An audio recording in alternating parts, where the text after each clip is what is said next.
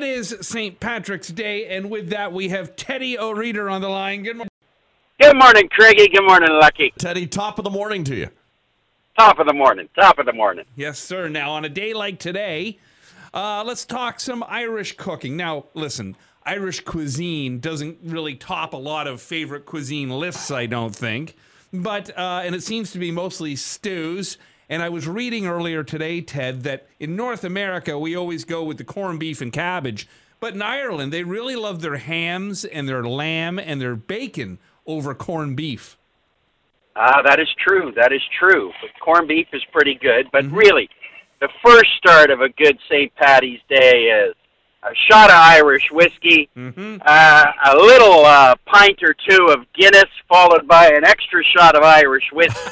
And so that's your appetizer, right? To get things, and once you've had 3 shots of Irish whiskey and 3 Guinness, you really don't care about what you're eating. I was gonna say, is that what the Irish do? To stomach the food? What the stomach the food?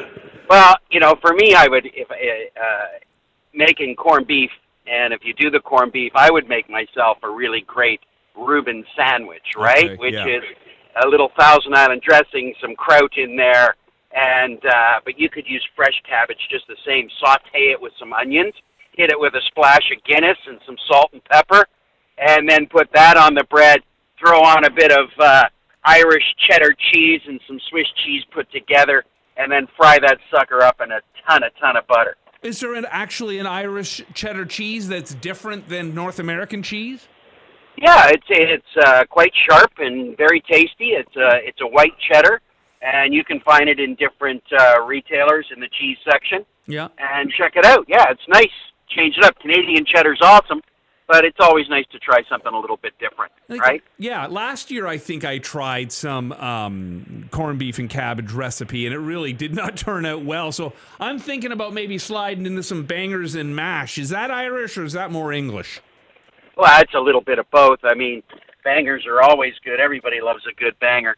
And especially on a Friday morning. Sure. So it's, any time of the day you can get a banger, you'll take it. That's it. Anybody, you know? Yeah. It's a quickie at the pub, and you'll have some fun. But yeah, it's bangers and mash, Irish soda bed, an Irish stew made with lamb is always a wonderful thing.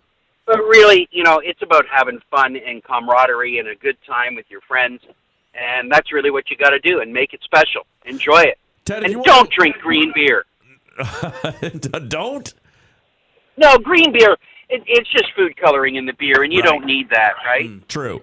But just Teddy, beer is good. If you wanted to incorporate Guinness into your recipes, is it more for a gravy or a roux, or like kind of, or is there some more that you can do with Guinness to maybe marinate? Definitely you can marinate in Guinness, beef and lamb and pork and things like that. For sure, you can marinate with a little bit of Guinness. You don't want to go overnight, but if you've got diced up lamb and you're going to make that stew, put some Guinness on it and let it marinate in that.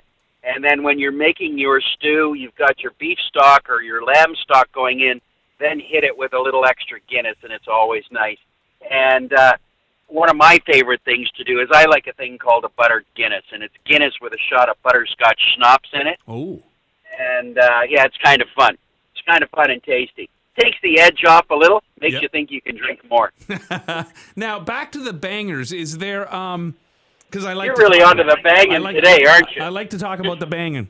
What is the difference? If I went to the grocery store today, I went to Holenda's, and I got just regular sausage, because you have breakfast sausage, you have sausages, and you have bangers. What makes a banger different than, let's say, a regular sausage or even a breakfast sausage? Well, a banger is very similar to a breakfast sausage. Okay. It's just that it's much larger in size. It's more the size of an Italian sausage, let's put it that way, 1.5 inches or 2 inches in diameter, right? It's a nice big hearty sausage. So you can hit your specialty butcher shops, and some of them may have them in there.